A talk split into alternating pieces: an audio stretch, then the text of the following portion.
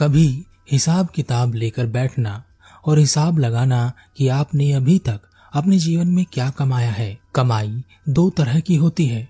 एक वह जिसके पीछे दुनिया पागल है। धन, दौलत, रुपया, पैसा, ज़मीन, जायदाद। पर मैं इस कमाई की बात नहीं कर रहा हूँ। वह कमाई जो ना चाहते हुए भी हम जीवन भर कमाते रहते हैं। और वह क्या है?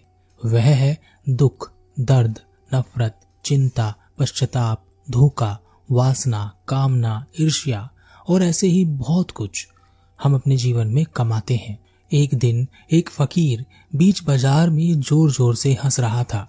लोगों ने सोचा कि यह पागल हो गया है। उसको हंसता हुआ देखकर एक युवक उस फकीर के पास आया और कहा, क्या पागल है? क्यों इस तरह बीच बाज़ार में हंस रहे हैं? फकीर ने कहा, मैंने जो देखा है अगर वह तुम देख लो तो तुम भी ऐसे ही हंसोगी। युवक ने कहा, आपने क्या देख लिया है? मुझे भी दिखाओ।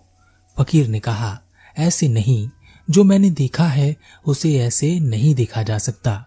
इन आँखों से नहीं देखा जा सकता। उसे देखने के लिए भीतर की आँख चाहिए। क्या तुम्हारे पास है? युवक ने कहा, तुम अवश्य पागल ही हो। भला आँखें चेहरे पर होती हैं, और वह बाहर की ओर देखती हैं। यह भीतर कौन सी आँख होती है? फकीर ने कहा, हिम्मत है तुम्हारे पास। भीतर की आँख देखने के लिए और खोलने के लिए हिम्मत चाहिए। ऐसे ही कोई भी डरपोक व्यक्ति भीतर की आँख ना देख सकता है और ना खोल सकता है।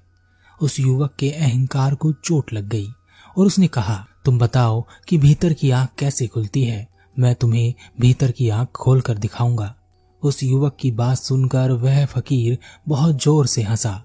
हंस हंसकर गिर पड़ा। आते जाते लोगों ने उस युवक से कहा कि वो इस पागल के चक्कर में क्यों पड़ रहा है?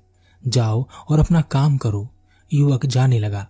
तभी फकीर ने कहा, अरे, इतना आसान नहीं है। ऐसे ही लोग चले जाते हैं। हिम्मत चाहिए। इस बार युवक के अहंकार को और अधिक चोट लगी। उसने फकीर से कहा ठीक है, तुम बताओ कि भीतर की आँख कैसे खुलती है। मैं उसे खोलकर तुम्हें दिखाऊँगा। फकीर ने कहा, इसके लिए तो तुम्हें मेरे साथ रहना होगा। क्या तुम रह सकोगे?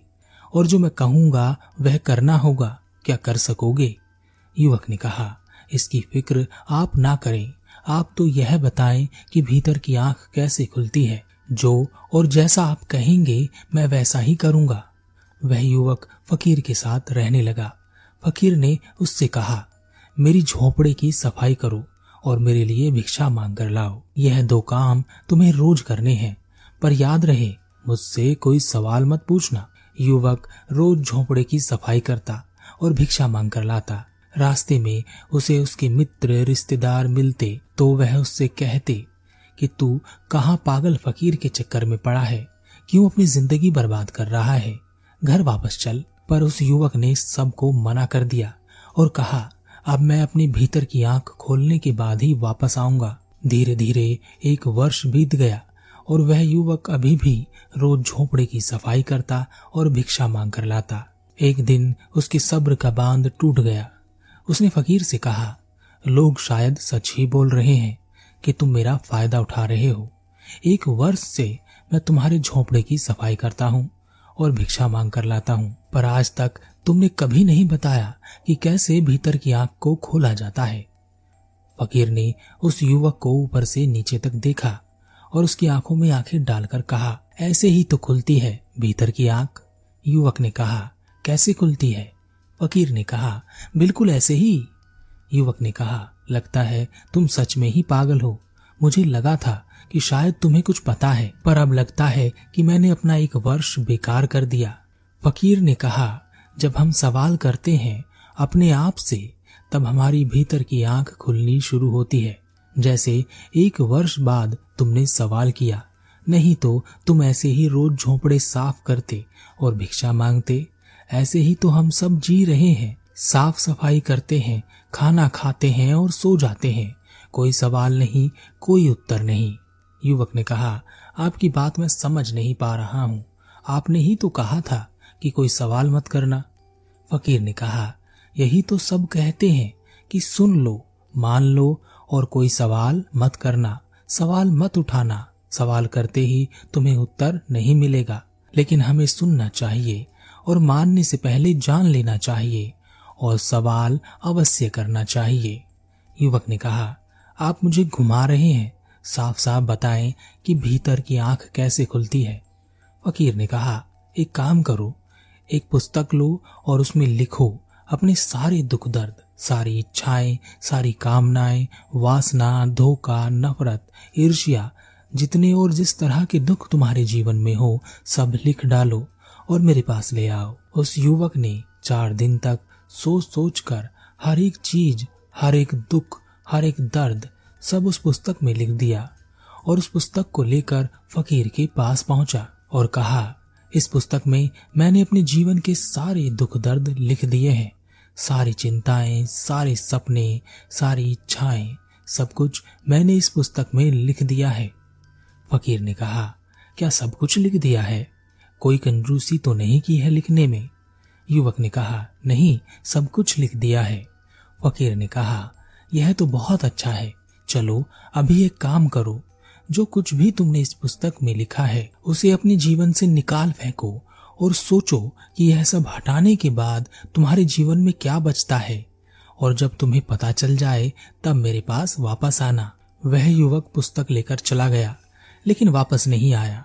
छह दिन बाद वह युवक बीच बाज़ार में ज़ोर ज़ोर से हंस रहा था और लोग कह रहे थे, फकीर के साथ रहकर यह भी पागल हो गया। तभी वहाँ वो फकीर आया।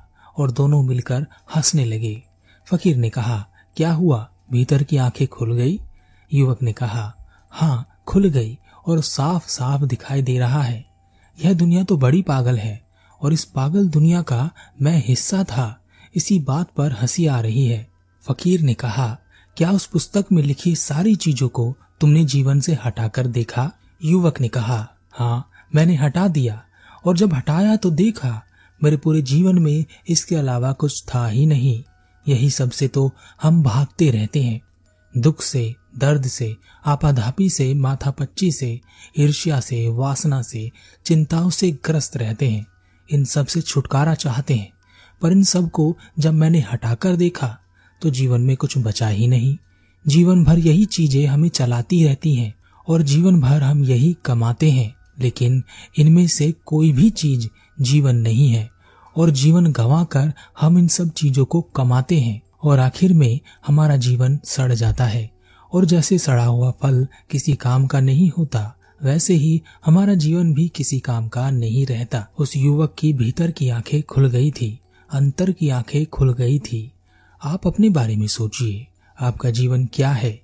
चिंताओं के अलावा, दुख, दर्द के अलावा, लालच और वासना के अलावा, इनमें से कुछ भी अगर आपके जीवन में ना हो तो आपके जीवन में क्या बचेगा? जरा सोचिए। इन सभी चीज़ों से हम नफरत भी करते हैं और यह भी चाहते हैं कि यह सब चीज़ें जीवन से चली जाएँ और आप इन सब चीज़ों के बिना भी नहीं रह सकते। विचार कीजिए। आँखें बंद कर इस बारे में विचार कीजिए। अंतर से सोचोगे तो अंतर की आँखें खुल जाएँगी। इन सब चीज़ों को एक बुद्धत्व प्राप्त व्यक्ति अपनी पुस्तक से मिटा देता है। या कहें कि अपनी स्मृति से हटा देता है। और जब उसके अंतर मन से यह सब चीज़ें हट जाती हैं, तब वह कैसा जीवन जिएगा, उसे कैसा अनुभव होगा, इसे अपने भीतर से सोचिए। चलिए, यह सब छोड़िए। इतना सा ही कर लीजिए। अपनी आँखें बंद कीजिए। क्षण भर के लिए सब कुछ भूल जाइए। अपने सपने, दुख, दर्द, चिंताएँ, फ़िक्र, सब कुछ सब कुछ भूलकर अपने एक हाथ से दूसरे हाथ को स्पर्श कीजिए और अपने हाथ को महसूस कीजिए आप अपने आप को कभी महसूस नहीं कर पाते जब तक कि आपकी साँसें अटक ना जाएँ।